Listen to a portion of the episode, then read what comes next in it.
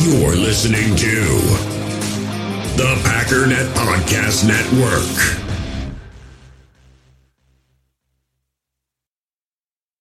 We all have smartphones, and we all know they're pretty amazing, but they also can be amazingly distracting, especially when we're around other people. So, US Cellular wants us to reset our relationship with our phones by putting down our phones for five. That's right, a company that sells phones wants us to put down our phones. And to see what we find, learn more at uscellular.com forward slash built for us.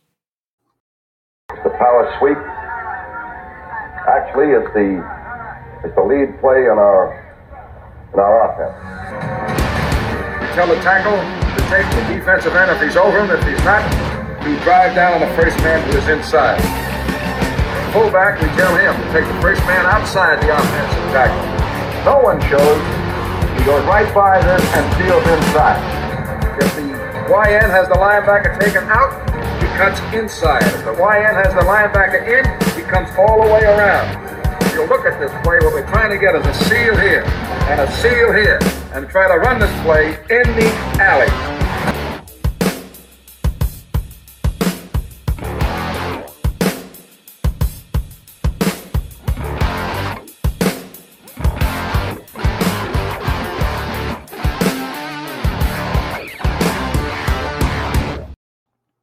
Hey, what's up, guys? Welcome into Packers Total Access. My name is Clayton. You can check us out on packernet.com. You can find me on Twitter at Packers underscore access. If you'd like to email the show, you can send a message to Packers Total Access at gmail.com. You can text the show at 865 658 5824. Rolling solo this morning, but we've got a ton of streams coming up. Uh, appreciate everybody for hanging out with us, making us a part of your day. We're going to be doing one later on with Jacob from the Packernet Fantasy Podcast, as well as getting Ryan Schlip on with us for the weekly recap tonight, somewhere around 6 p.m. Central, 7 p.m. Eastern.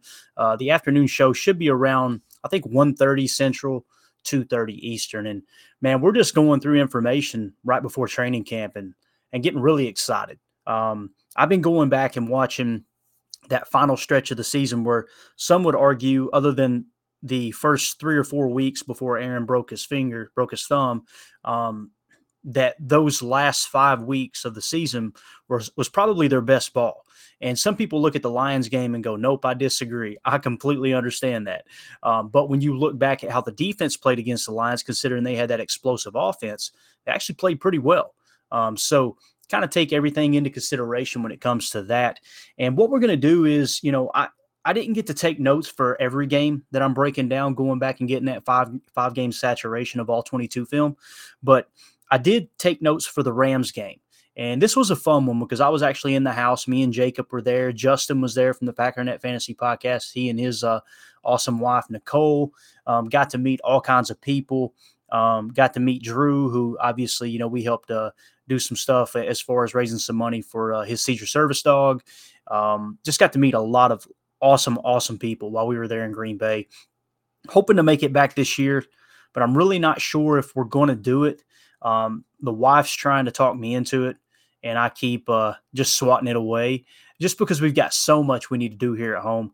And when I go to Green Bay, man, I don't want to just go up for a day or two. And that's what she's saying. Let's just go up for a couple days. I'm like, no, I don't want to leave. Like, if it ain't, if it's you know anything less than seven days i don't want i don't want any part of it so um so what we're to do today is just kind of talk about the rams okay because we were in the house and it was a lot of fun and what i've done is i've looked at the openers okay so both the rams openers which was uh, seven plays on their opening drive excuse me and then 11 plays for the Packers opening drive. Okay. And the reason I like to key in on openers, and for those of you don't know, what I mean by openers is typically the opening drive is scripted for you know for offense and obviously defense as well. But when it comes to defense, um, you know you're you're kind of playing reactionary to what the offense is running. You know, if they run 11 personnel, you're going to match nickel. And some teams are different. Some may go big nickel, some may go to their base with a lighter base. Um, we won't get into all those details. It definitely changes the fronts and things of that nature. But you know, the openers, it goes all the way back to Bill Walsh. Bill Walsh actually invented this in um, when he was in Cincinnati with uh, the great Paul Brown. And what he did was he was like, you know, we already got an idea of how we're going to attack this offense. Why don't we go ahead and completely plan out and script our opening drive? And and it doesn't mean you're going to go play by play on that that script, but you've got a handful of plays where you know, let's say you've got the plays, and I was listening to uh, his uh, his book the other day, uh, The Winning Edge, right? Um, and there was another book I've, I've listened I've listened to so many Bill Walsh books, it's not even funny. Um, but he was talking about it doesn't mean you go one, two, three, four, five right down the line with these plays. Okay, what it simply means is you know you go one, two, okay, bang, we got a first down. Now we might jump ahead to the 14th play, or we might jump ahead to the eighth play. And then when we get in a short down down you know yardage situation, then we jump back and go back to play five. But you've got these openers that you feel like is geared around the game plan to attacking that specific defense that week. Okay, that's what I mean by openers. That's why when I watch tape, I put a bunch of stock into the openers, both on offense and defense, because that tells how the opposing team is going to attack your defense. And it also tells how the offense, your offense is going to attack their defense where you've seen their weaknesses. Okay. And basically what we came up with on, uh, on defense, because the Rams had the ball first, was a seven play, uh, seven play drive that ended in a punt. Okay. And then on the Packers offense, we actually had an extended drive that went 11 plays and ended with a field goal. Okay. And we're going to break them down. First of all, let's go to the phones here. We've got a caller on the line and it looks like we've got Tim in Green Bay. Tim, how you doing, man? Hey, Clayton, how's it going? Oh, going great, man. Going great, dude. I'll tell you what. Everybody who hops on this pod, we've got to adjust the volume a little bit. With you, man, you come through loud and clear, dude. You, I mean, you sound like Johnny Cash on that mic, bro. Oh, that's awesome. Compared yeah. to the man in black, I'll take it. I'll take it. All day long, right? How's your morning going, bub? Man, I'm getting some coffee in me. Uh, the wife and I had a couple friends come up to town for a few nights, so they just are on their way back to Milwaukee, and I'm just hanging out in the garage, being a dude. You know, it's beautiful Sunday morning. Heck yeah, dude. Love it. Love it. Love it. Love it. Summertime. This is the best part of summertime for me. Training camp gets geared up. You know, fall's right around the corner. Football season's right around the corner. I can't believe it, Tim. I think it's two weeks from Saturday is the first preseason game, right? Am I thinking right? No, I, I, something like that. I don't have my. I'm totally unprepared with no notes in front of me today, right? Yeah, I'm gonna pull it up but, right uh, here. I, I, don't know if you can see the screen. I believe you're. Right there it is. You know what? That's in my queue on my printer because I'm I'm going to be equipped with that guide. That is so awesome how you guys put that together. I love it. Yeah, I would love to take some credit for it, but I had nothing to do with it. It was all Ryan and the rest of the guys at Packernet. They're phenomenal, dude. They've got it's it's it's great. And what we're referring to, guys, is the uh, the PDF you can get access to if you go to Ryan's Twitter page. I'm sure you can find it. Go to Packernet. I think it's at Packernet on Twitter. They've tweeted it as well. Um, it's got the complete training camp schedule. It's got the regular season schedule. It's got the roster in numerical order. It's got the depth chart. I'll pop the depth chart up here real quick just so you guys can see that. That's what the depth chart looks like. It's, I mean, they did a really, really good job putting that together. And I, I definitely appreciate the tools that they provide for us for sure. But yeah, so it looks like on the 11th. Yeah. So it's going to be two weeks from Saturday. And we got the shareholders meeting Monday. Did I understand correctly? You're going to be going to that? Yes, I will be in the building tomorrow. God, that's crazy. It is tomorrow. I, I, don't know what day of the week it is, dude. That's one thing about when you when you're self-employed, when you're a business owner, Tim, like you, I lose track of everything. People Mandy has to remind me all the time. Hey, no, no, it's tomorrow's Saturday. You don't have to go do anything tomorrow. Oh, okay, got it. Like I, it's just every day, constantly run, run, run. Wait, I totally relate, man. I I had a business for about five years. I I totally understand what it's like when you wear all of the hats and like what does a weekend even mean when you're working 70 to 90 100 hours a week anyway? I mean i relate brother. Well i'm just going to keep you on the line here man. Um, i plan on going about 30 minutes for this pod this live stream. Um, okay. what i wanted to do was just kind of talk about I, I went back and watched the all 22 tape of the rams game and i want to kind of get an idea going into camp of what what did green bay do that made this defense really amp it up at the end of the year. And you know, I know many people you we all are guilty of remembering the majority of what happened during an NFL season. It's it's very rare we remember how it ended unless it was either extremely good or extremely bad. With the Packers, it was just kind of like, eh, we really didn't expect to make the playoffs, and we just kind of had a glimmer of hope going there, you know, and playing Detroit at Lambeau in that last game. But that last stretch was actually really solid for the defense, and um, if anything, I feel like the offense let us down. But what, what I'm going to do here is just kind of go back and talk about the plays um, on those opening drives um, for the Rams game. Okay. So if you'll just kind of tag along any questions you got, any comments you got, and I'm definitely going to ask for your feedback. I'm going to rattle these off real quick. On defense, the Rams got the ball first, obviously. They had a seven play opening drive that ended in a punt. Okay. On first down, right? They uh, they came out in 11 personnel. We ran a nickel two four five, and I want to talk fronts here. And the reason being, guys, I'm going to pop this up here too, so you can kind of see what I'm talking about. This right here, and this was provided by Victory Sports. You guys go check out their website. They are freaking phenomenal. Love what they're doing over there with Coach Haddad and the family. Him, his dad, his brother, they're all coaching. They they won the 2021 uh, Staff of the Year award uh, presented by USA Today for high school coaching staff, but they just do a really good job illustrating, orchestrating, organizing everything. But when I talk about these techniques, this gives you a visualization of the techniques we're talking about on the defensive line. Okay. So that first play, we came out in a nickel two, four, five match in their 11 personnel.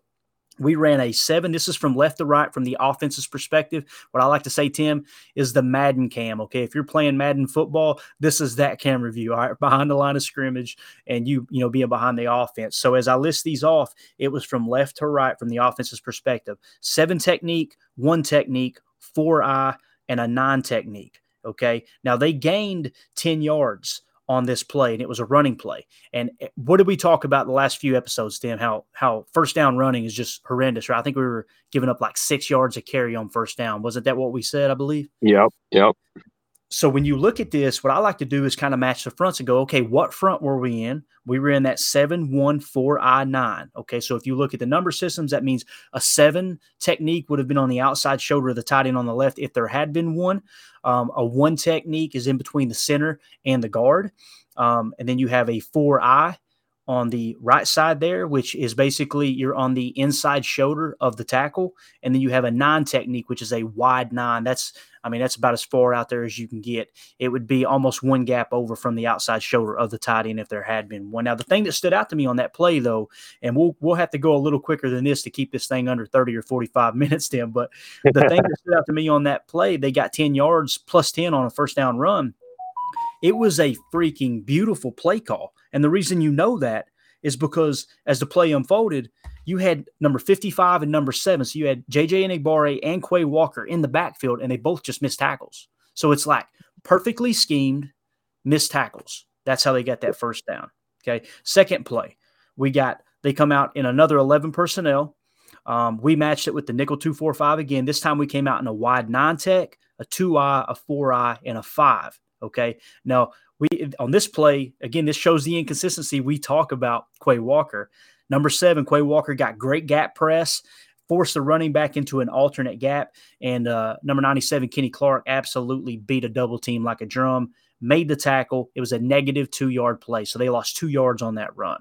Next play, again, uh, 11 personnel. We come out in a nickel 245. We ran a 9 3 2 I 9 front. Again, Kenny Clark, great read on a duo double team, allowed the double team. He, he held his ground until the double team shed it off to the next level. We won't get into all that with duo at the moment.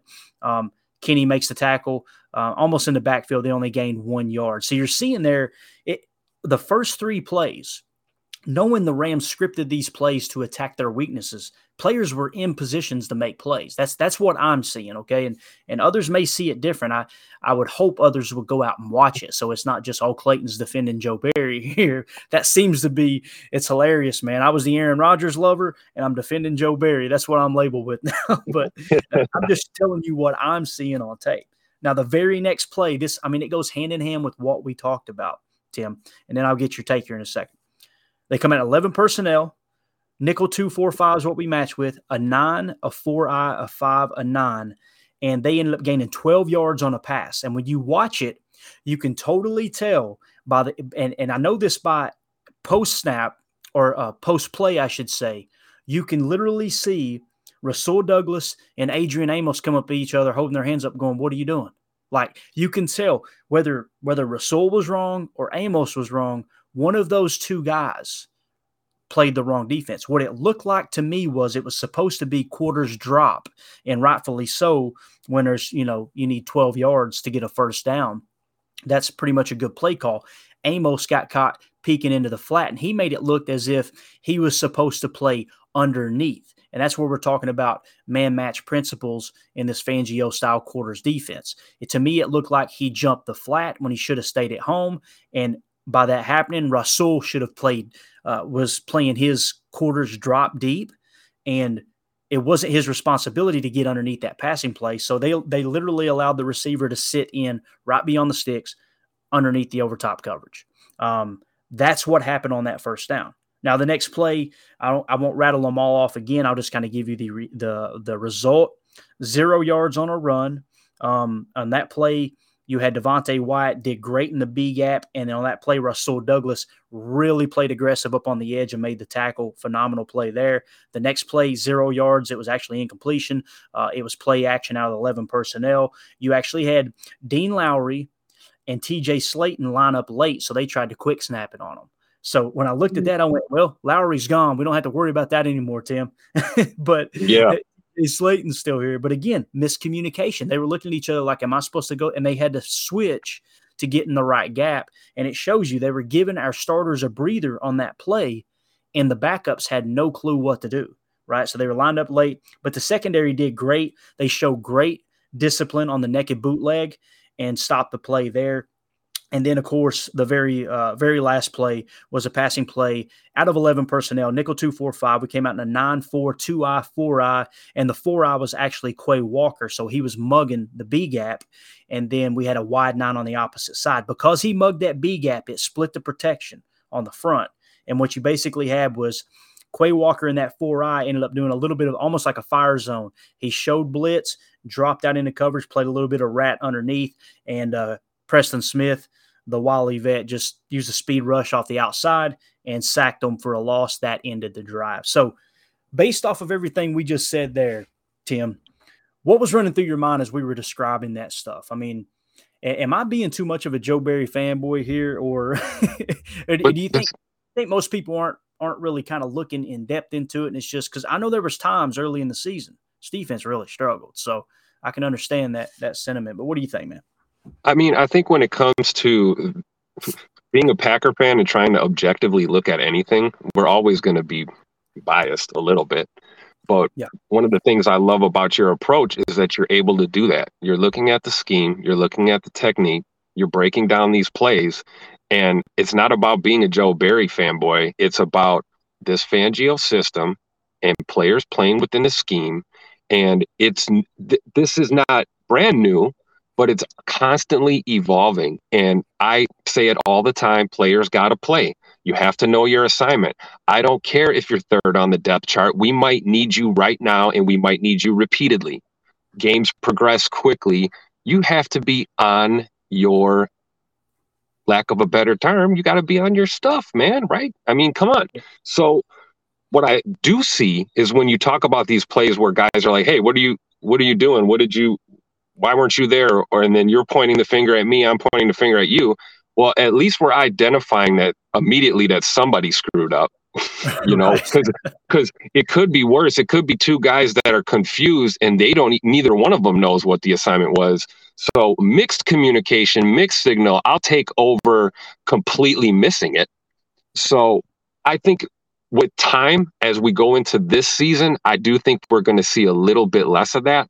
And uh, that's one thing when we talked about Quay that I'm looking forward to in this second year is to see his um, on the fly um, reads and like you said, get in there and finish in the plays because dude can really he can blow these offenses up, mm. man. He's an, he's very violent at that point of contact, and he he's a play ender. He's a drive ender when he's in position and when he's finishing. So you know the gist of it when when you break down these these drives especially man these opening drives there's nothing more fr- frustrating than a 10 yard gain or 12 yard gain on first down. I don't care if it's on the ground or in the air. I mean that's just that is not how you want to start start your game. So i think as these guys get more i don't want to say the word comfortable but i think um, more used to playing and, and, like you said, you got man principles mixed in with this zone, with this quarters. It's like, I think as guys come into their own within this system, I think we're going to see less of those mistakes. I don't know. I don't know what you think about that. Yeah, I, I think I think you will. But you know, one of the issues too, Tim, is like the game, and I know you know this. I'm just you know for podcast purposes, just mention it. Is first of all, Jacob in the house. Thank you, thank you for hanging out with us, Jacob. Appreciate it, man. Go back, go. Um, you know the, the game is constantly evolving. And that's what I've been trying to talk about on offense, and it and it shows up here in a second when I outline the offense. Um, that the other team gets paid too, and they're constantly making adjustments. And and you know the the documentary slash podcast that uh that um Jourdan Rodrigue did phenomenal. The play callers, I cannot promote it enough. Yes. That's what I came away with. Was it was they talked about how everything. Cha- I mean, you took Shanahan's wide zone scheme. They go to Washington. They draft a mobile quarterback. They they immediately installed the pistol and the read option. That had never been a part of Shanahan's offense. Mike, Kyle, anyone. But they they said, okay, what does this quarterback do well? Let's put him in a position to succeed. Then, of course, they end up going to Atlanta, and when they go to Atlanta, they realize we got a smart quarterback and we've got a very athletic team. Let's install this turbo package and just and just kind of go muddle huddle almost no huddle. A lot of people were predicting that that the huddle itself would be completely out of the game within five years. Now they were wrong on that prediction, but it was that popular at the time. Then of course you see McVay. He goes to the LA Rams. He takes LaFleur with him. LaFleur immediately installed that turbo package for Jared Goff when they got him. And and Jared Goff, that that's when he had his good year and got that contract that a lot of people believed he didn't deserve. Um, at the time, nobody was arguing it because he took them to the Super Bowl and they had a lot of success with it, right? And then, of course, you've got um, Shanahan goes to San Francisco. And when he gets to San Francisco, he looks up and goes, I've got one of the best fullbacks to ever play the game in check, I'm switching to 21 personnel. So it's just constantly evolving. So back to what you said on defense. Yeah, I think this defense started to settle in those last four or five weeks. But as we mm-hmm. go into mm-hmm. this how are teams going to attack it? Because guess what they're going to look at, gang? They're going to look at that last four or five game saturation and go, okay, what did they do good? We've got to adjust. And that's where it is going to take. That's where I do think Joe Barry's come up short at times. Um, and I know some people are going, oh, how I can't believe Clayton's saying something bad about Joe Barry. Joe Barry's resume does not look good, guys. I completely acknowledge it. I did not understand the hire. I wasn't one screaming fire Joe Barry, especially after those last five games of the season. But I was one going, but if we can get Vic Fangio, yeah, I'd rather have Vic Fangio than Joe Barry. So I, I, think they did swing and miss there. I wish they would have went after Fangio, but here's something that people don't talk about. And we are way off topic, and that's okay because I feel like this is good conversation. The people that are saying that that's stupid, we didn't go get Vic Fangio. Here's what would have happened if we if we went and got Vic Fangio. He is the assistant coach to the best of my knowledge in Miami. Okay, assistant assistant head coach is a promotion everything in the NFL, you cannot block lateral moves. Okay. So let's let's say he did go get Fangio, right, as his assistant head coach. Who got promoted to assistant head coach in Green Bay this year? Rich it was Rich Bisaccia. Yeah. Now, why did he get promoted to assistant head coach? Because by them promoting him, unless another team was willing to make him assistant head coach or a head coach, excuse me, then that would be a lateral move. Therefore, that blocked anyone from getting Rich Bisaccia. So that that in itself, you had to make a decision. Do you want Rich Bisaccia as your special teams coordinator, or do you want Vic Fangio as your defensive coordinator? Right. And I, I think that when it came, push came to shove, Mark Murphy, Brian Gutekunst, Matt LaFleur sat down and said, All right, here are our choices. We definitely don't want to lose Rich. And Joe Barry and this defense really cranked it up the last five games of the season.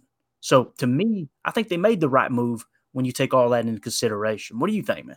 I, I would agree with that. I would I would totally agree with that that statement. And you know, the whole reason too is let's be honest, what Rich Bisaccia came here and did with the special teams unit, you know, in one year, like I, I had said going into 2022, like if the special teams can just not be a dumpster fire, we'll we'll be okay. We don't we don't need to be a top 10 special teams unit. We just can't have these catastrophic mistakes. And then so he he comes in and turns that around rights the ship, and then you combine that with his last year with the Raiders and what he did after Gruden's exit. I mean, you got to look at Bisaccia, and and yeah, that's a valuable piece. So I think when they were making these decisions, that certainly played a huge role because, I mean, I sat there for that game in Lambeau against San Francisco and and watched our special teams basically cost us that game. Yep. And you know, you you do you, we tend to look overlook the the importance of special teams. We all have smartphones, and we all know they're pretty amazing, but they also can be amazingly distracting, especially when we're around other people. So, US Cellular wants us to reset our relationship with our phones by putting down our phones for five. That's right, a company that sells phones wants us to put down our phones. And to see what we find, learn more at uscellular.com forward slash built for us.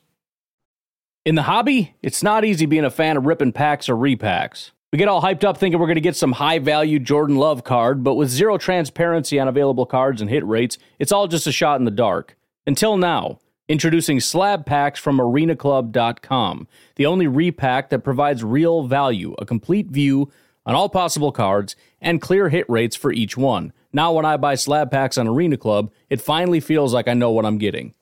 And honestly, the best thing for me and my son is the fact that we're kind of novices into this.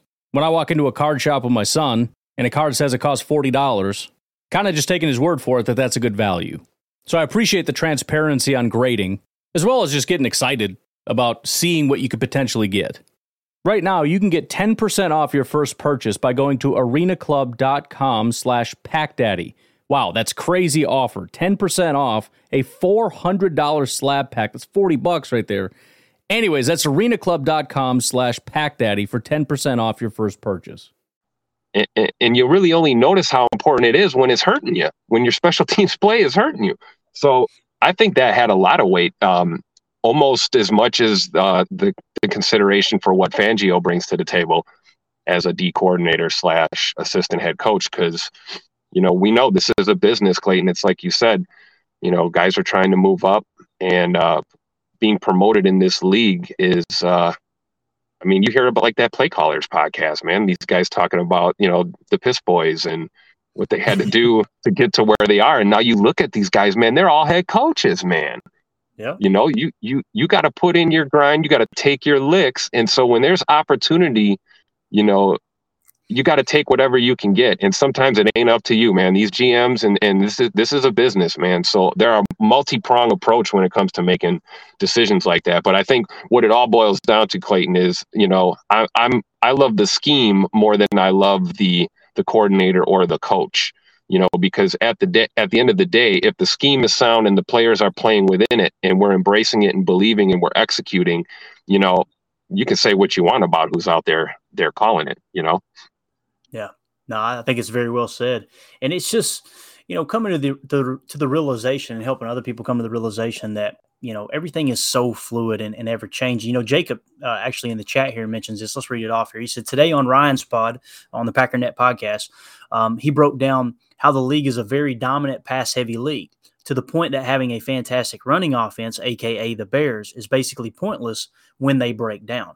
Um, it's it's absolutely. I'm gonna read uh, his following uh, comment here, and then we'll go back to what he just said. He said the numbers and analytics. Do you see the league ever going back to a run dominant league, or at least the running back role getting more money slash priority? Um, it, it's I think it's a very straightforward answer, Jacob. Um, the the running backs that are getting paid. First of all, we gotta we gotta say this. There's many people that say, "Oh, the running backs deserve more money," right? And and here's how I look at it from a from a business perspective, from you know a consumer perspective, everything. Something is only worth what another human being is willing to pay for it. That's what it comes down to. Like if you're selling a house and and let's say you paid, you know a hundred grand for that house, just just an even number, and you go to sell it and you say, well, I think it's worth a hundred and thirty thousand now. So you put it on the market for 130,000. That doesn't mean it's worth that. Just because you say it's worth that doesn't mean it's worth that. Now, yeah, you might take 99 when it's all said and done. exactly. Hey, been there, done that, got the t-shirts. Why I got out of real estate. so when you when you look at it and you go, okay, you, you look at you know that same house and you go, okay, someone someone hops up and they say, hey, look, I'll give you uh I'll give you 130 grand or I'll, I'll, give you 110 grand for it. And then someone else comes in and goes, Well, I want it worse. I'll give you 120. Now you've got a bidding war. What you've got now is they've both fallen in love with this home, this product, this service, whatever you insert, whatever. They've both fallen in love with it. Now, what you've got is a low supply and a high demand. So, those two are going to overpay or be willing to overpay for that same service, that product, that good, whatever it is, right? That's that's how the market drives it. So when you look at running backs, you go, huh, Ezekiel Elliott was one of the best running backs in the last 10, 15 years to run between the tackles. Why is he still a free agent? I'll tell you why. Because he's not a factor in the passing game, and the passing game is absolutely huge in the NFL. Now, Aaron Jones. Everybody said we overpaid Aaron Jones. There's no way we can. All the salary cap gloom and doomers were screaming there is absolutely no way we can afford to pay Aaron Jones. What did they do? They went out and gave him a contract with the flexibility where they knew in two or three years the market would probably stabilize and they could save money on the back end of that contract. And that's exactly what they did. It now, why are they willing to pay him that kind of money? Because he is such a factor in the passing in the game. pass game. Yep. That's it. So Jacob Ryan hit the nail on the head. Now back to the original comment. Uh, he said he broke down how the, the league is a very dominant pass heavy league to the point that having a fantastic running offense, aka the Bears, is basically pointless when they break down. I could not tell you how many times I watch, and this is me, and, and I'm going to get hated for this. I know I am. I watched uh, Justin Fields his rookie year. I believe he started his rookie year. It was it was when he first took over as a starter, and I remember seeing him throw balls and go, "Man, he's he's not that bad." Like that's that was a that was a nice 12 yard out route. That was a pretty throw. He's he seems to have a decent arm.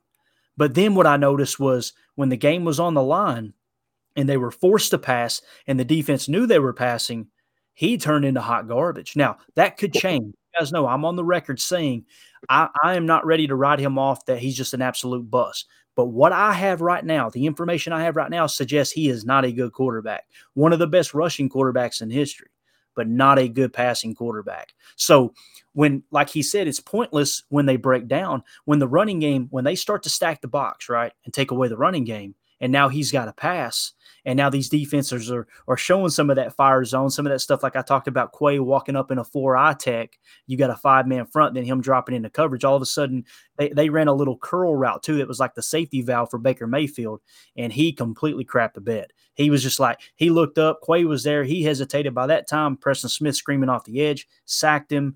I don't know, it was something like a an eight or a ten yard loss. Ended the drive. They had to punt. Me and Jacob were in the house for that one. Um, so yeah, he, I think Ryan absolutely nailed it, man. He he hit it on the head. So back to your question now, Jacob, and I want to get Tim's take on this too. The numbers, the and analytics. Uh, do you see the league ever going back to a run dominant league, or at least the running back role getting more money slash priority? Um, I do not see any scenario currently where a running back that's a one trick pony, he could be the best running back in the league as far as toting the rock, right? Um, if they're not willing to contribute in the passing game, then I don't see them, you know, I, I don't see them getting paid. I just don't. Now, here's the other thing, Tim. Um, who's one of the best running backs in the league? It's Nick Chubb, right? I mean, you, Mhm. you you hand Nick Chubb the ball. I believe it's Nick. I get him and Bradley Chubb mixed up. I believe it's Nick Chubb in in uh, Cleveland. You hand him the rock between the tackles, and he is freaking unstoppable. But what I say unstoppable, what do defenses do? They load up that box and take away that run, and it's okay. Well, then Cleveland should be able to pass, right? Now, granted, Deshaun Watson, whether you love him or hate him, it makes no difference to me. I talk football on this podcast. I don't talk about personal stuff and polit- politics and all that BS. It, whether you love him or hate him, now you've got to go, okay, is he going to be able to adjust this year and get back to that 2020 form where, like Ryan said, he was one of the top three quarterbacks in the league? If he doesn't, it doesn't matter. It doesn't make a hill of beans whether Nick Chubb can run the football or not because teams are going to load that box. They're going to shut down the run, and you've got to have a quarterback that can beat those kind of looks. Baker Mayfield wasn't good enough to beat us against the Rams, and and I, I know Jacob would agree. Packers didn't play lights out in that Rams game, but there wasn't any point during that game where I was like, "Yeah, man, I'm worried about this one." It just felt like, "Nah, we're we're going to come out on top with this one." It's just going to now. Detroit felt totally the opposite. Even when we win, we were winning, I believe there for a little bit. I was going, "This don't feel good." it's just don't mm-hmm. but what do you think uh, as far as uh, running backs there? Team, you got any comments on that? I think you could apply that almost across the board. We we talked about this a few weeks ago. Like other than kicker, maybe like you you've got to be multifaceted in, in in your position group in this league. What I mean, with running back, maybe even more so. Like you said, to your point, like you can be a beast up the middle, man, and that's great. But can you roll out to the flat and catch a ball and turn upfield? Can you, you know, could you run a, a little skinny post if we need you to? Can you know how how good are you in pass pro as a blocker? Boom. Something Boom. as simple You as that. So, you know, this league, I, I always say whether wh- whatever we talk about, it's it's almost like you know if you know about the Marines, right? The Marine Corps motto: adapt, improvise, overcome. Like hmm. that's what you have to do in this league. Whether you're a coach, whether you're the water boy, whether you're the equipment guy, whether you're selling hot dogs in the stands, whatever. Like everything comes at you quick very quick. And and we alluded to this before with these rookies, man. You got to keep your eye on the rookies because speed of the game, pace of play, these are things that can really mess you up if you're not on the ball. So to bring it back full circle to, to Jacob's original point in question was do we see the game ever kind of evolving back to where maybe the run the run is a little more prevalent or emphasized more?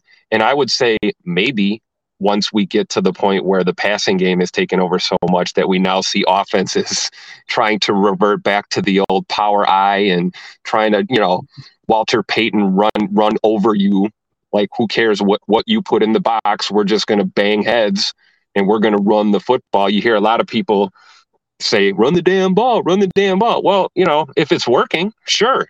Right. But, you know, if it's not, nobody wants to see their team stopped on third and one stuff because you're trying to just, you know, jam it down their throats all the time. This game is built off, um, you know, adapting, impro- improvisation. It's, you know, uh, one of the things you know we we loved so much, at least me personally, one of the things I loved so much about Aaron Rodgers was his ability pre-snap to read a defense and then check and get the defense to do what he wants it to do, and then immediately check out to the third play and run something totally different, and we're we're lighting them up you know, adaptability, you got to improvise. You you have to be versatile, you know, whether it's running back or any position, honestly, in this league. So, I mean, I, I think the more things change, the more they say that stay the same and things can be cyclical. And, you know, maybe five, ten years, I don't know, maybe the league trends back that way. We see hard nosed power football all the time again. I don't know. I missed the the 60s and the 70s and the you know the old the old iron man age of of this game that we love but today man it's about being smart it's about being fast it's about learning quickly um, how can you adjust mid drive mid game mid play you know so i don't know i'm just going to ramble on forever clayton if you let me so no, don't, you're good, don't, dude. You're good. Don't, don't let me go too long. I'm the same way, man. I tell you, I, I get excited talking football. And it's like Dusty Evely was saying the other night he when we were on a live, he said, he said, Man, I find myself listening to a podcast, an audio book, or whatever he was talking about, and then I find myself daydreaming, going, I wonder if they could do this. And, and I've missed seven minutes of the podcast because I'm thinking just rambling internally. So I completely relate. But you wasn't rambling. That's all good stuff. Uh, Jacob also said, Are we surprised the fullback position hasn't adapted to this new league of passing and pass protection? Kyle Juszczyk, why isn't there more of these top hybrids? Where do they come from, Jacob? All right, Where do they come from? They come from college football, right? So, in many cases, college football is kind of a step ahead of the NFL. Now, I'm not suggesting that you could take any college team or a college all star team and compete with any NFL team. I'm not saying that. They're much, much stronger, much faster, much everything in the NFL, right? Much more everything. But the college game, and we talked about this with Jake Shavinka from the uh, It's Always Draft Season podcast, who was on the other night. College is always kind of one step ahead of, of the the NFL as far as schematics go, right? And when you look at it, you go, okay, Nate, let me do it this way, Jacob. Name the best fullback in college football, right? I know I can't do it because many offenses in college football, with the exception of you know some of the academies that run the triple option and all that stuff, it's just not in the playbook. You've got a lot of air raid. You've got a lot of RPO offense that's kind of come out of uh, uh, come out of Alabama, right, with uh, Steve uh, Sarkisian, and you've got uh, now in Tennessee, you've got kind of this split half, split field offense that they run, which is one of the reasons why many people didn't believe in Hendon Hooker. But of course, Hendon Hooker, as we can see in, in reading Kurt Benkert's book or uh, you know little package he put together, Football 101, that's exactly what Green Bay does. They come to the line of scrimmage, they look at the defense, they split it down the middle and go, okay, they're showing six over there, they're showing two over there, um, or showing four, showing quarter, quarter, half. All right, look, let, let's do this. Here's the play on the left side of the field. Here's the play on the right side of the field. And you're trying to match concepts up with weaknesses um, that would match up well against those specific defenses because now it's not just cover four defense, cover two man. You've got all of these hybrids mixed in where you may have a quarter, quarter, half. And when you throw in Fangio style, the reason it is so popular, it's so successful, is because the offense has to read it post snap. There is nothing given to them uh, pre snap. Uh, you know, a quarterback wants to come to the line of scrimmage and get as much information as possible, right? And then say, okay, here's where I think I need to look for my first read. Now, if you're just showing two safeties on the shelf, you're showing that quarters look 90% of the time, there's nothing for them to read. So everything has to be read post snap, right? Um, so it's just how the game has evolved. But my answer to you is college isn't churning out the old school fullbacks like they did back in the day because there were so many offenses that just ran I formation. They run power I, the things that Tim was just talking about. Um, it's a fascinating comment and mention. I think that's why some teams, including the Packers, will take a swing on your Vitalis and people like that who've got just a crazy RAS score. They go, all right, he if anybody's talented enough to do it, it's him. But then when you look at the schematics and you go into self scouting from last year and scouting your upcoming uh, upcoming opponents, last four game, you know, four game saturation of what they're doing on defense, I guarantee you what these coaches are coming away with. They're going, I can't go to a fullback here. We, we're going to have to have the protection on the line. If we're going to go anything other than 11 personnel, we're going 12. What did the Packers do? If you, if you, you know, we always had a saying in business um, if you want to show me your priorities, show me your calendar and your checkbook. That'll show me yep. what's important to you, right? You show me where you're spending your time and where you're spending your money. That'll show me what's most important in your life. And, and some people are going, "Shut up, Clayton. That hurts." I've been there. I know. I've wasted a lot of money and a lot of time in my life. but when you look at when you look at how teams are spending their draft um, their draft uh, capital and where they're spending their salary cap, that tells you exactly what they're thinking. What did the Packers do? Second and third round picks at tight end.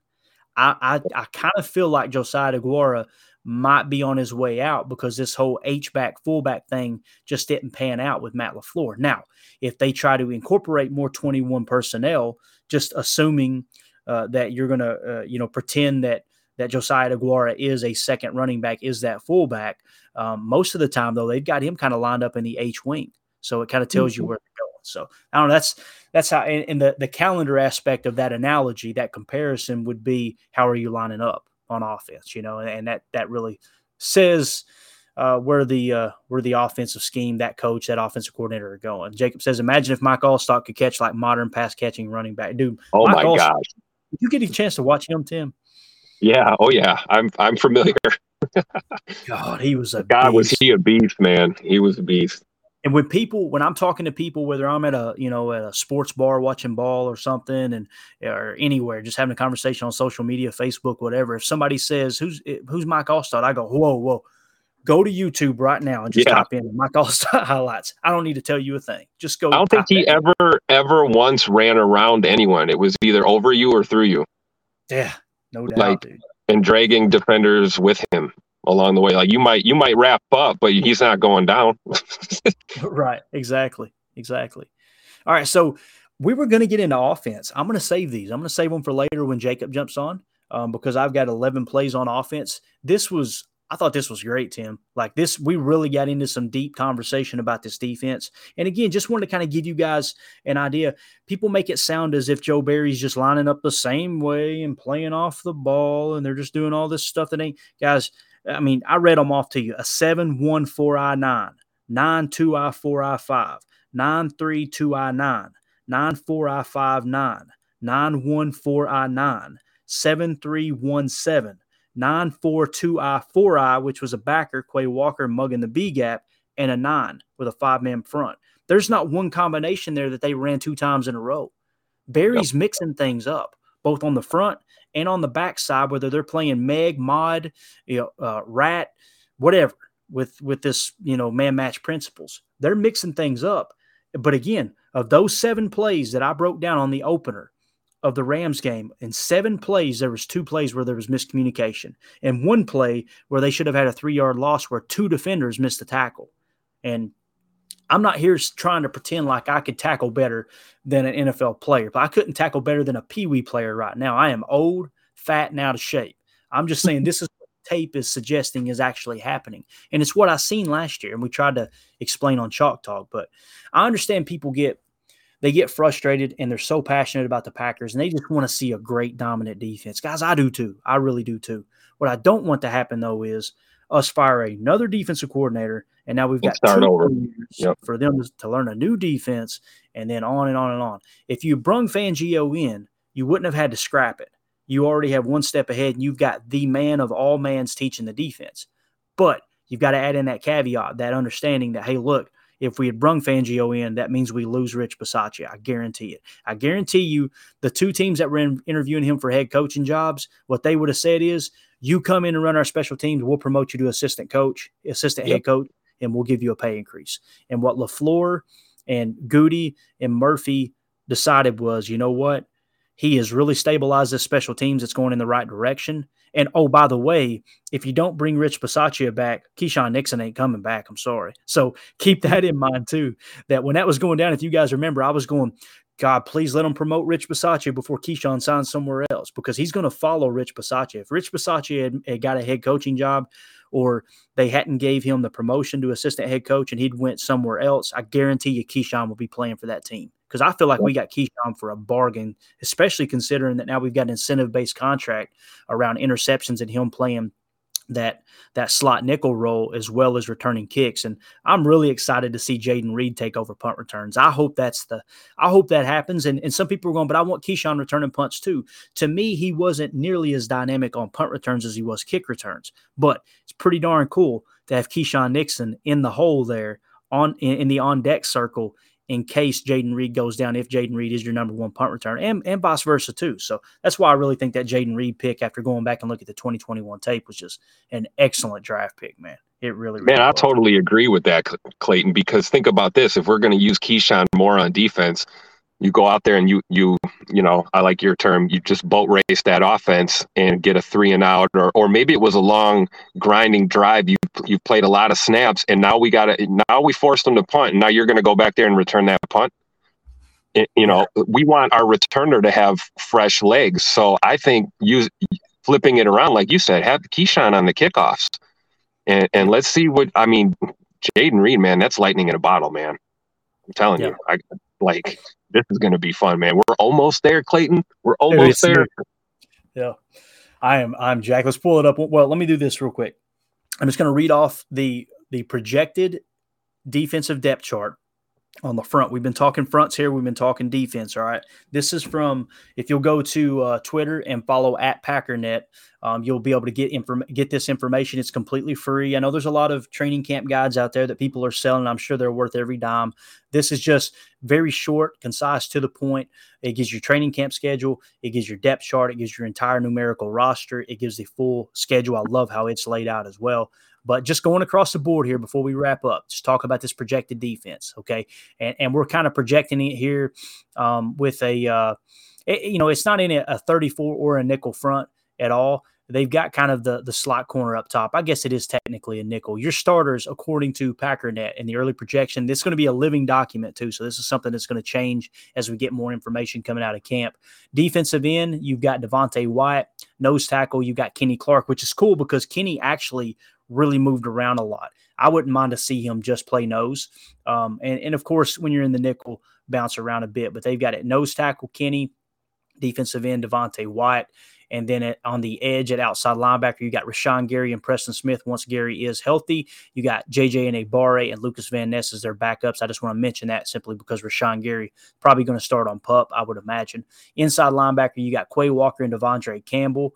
Um, and then at corner, you've got on the boundary Jaire Alexander, Rasul Douglas. In the slot, you got Keisean Nixon. Right now, the way it sits at safety, um, it's listed free safety and strong safety. Of course, you guys know how I've talked about with the Fangio system. Uh, both those safeties have to be able to do both. And you heard the DB coach, the the uh, the secondaries. I think it's the passing game coordinator on defense talk the other day. He said I want both safeties to be able to do everything. That's what we were talking about because there there is late spin off both sides in this defense, and they need to be able to tackle and cover. Gone are the days of we just need a really athletic safety to cover center field. That's just those days are kind of gone, especially with this defense. But we got Rudy Ford at strong safety, Darnell Savage at free safety. Again, remove the F and the S and just call them both safeties, in my opinion that's how that looks like it's going to play out. So that's what you're going to expect going into training camp. And again, I'm going to pull the schedule up one more time here. Um, obviously, I don't know when this is going to go live on Pod. But we got the shareholders meeting tomorrow, um, Monday at 11 a.m. I know we'll have Tim there. Tim, I'd like to maybe hop on a call with you here in the next 24 hours, just see what your takeaways was, what's the vibe was like, um, and then on the 25th, Tuesday, veterans report to camp, and then we got our first open practice on Wednesday, the 26th. We made it, Tim. We made it, dog.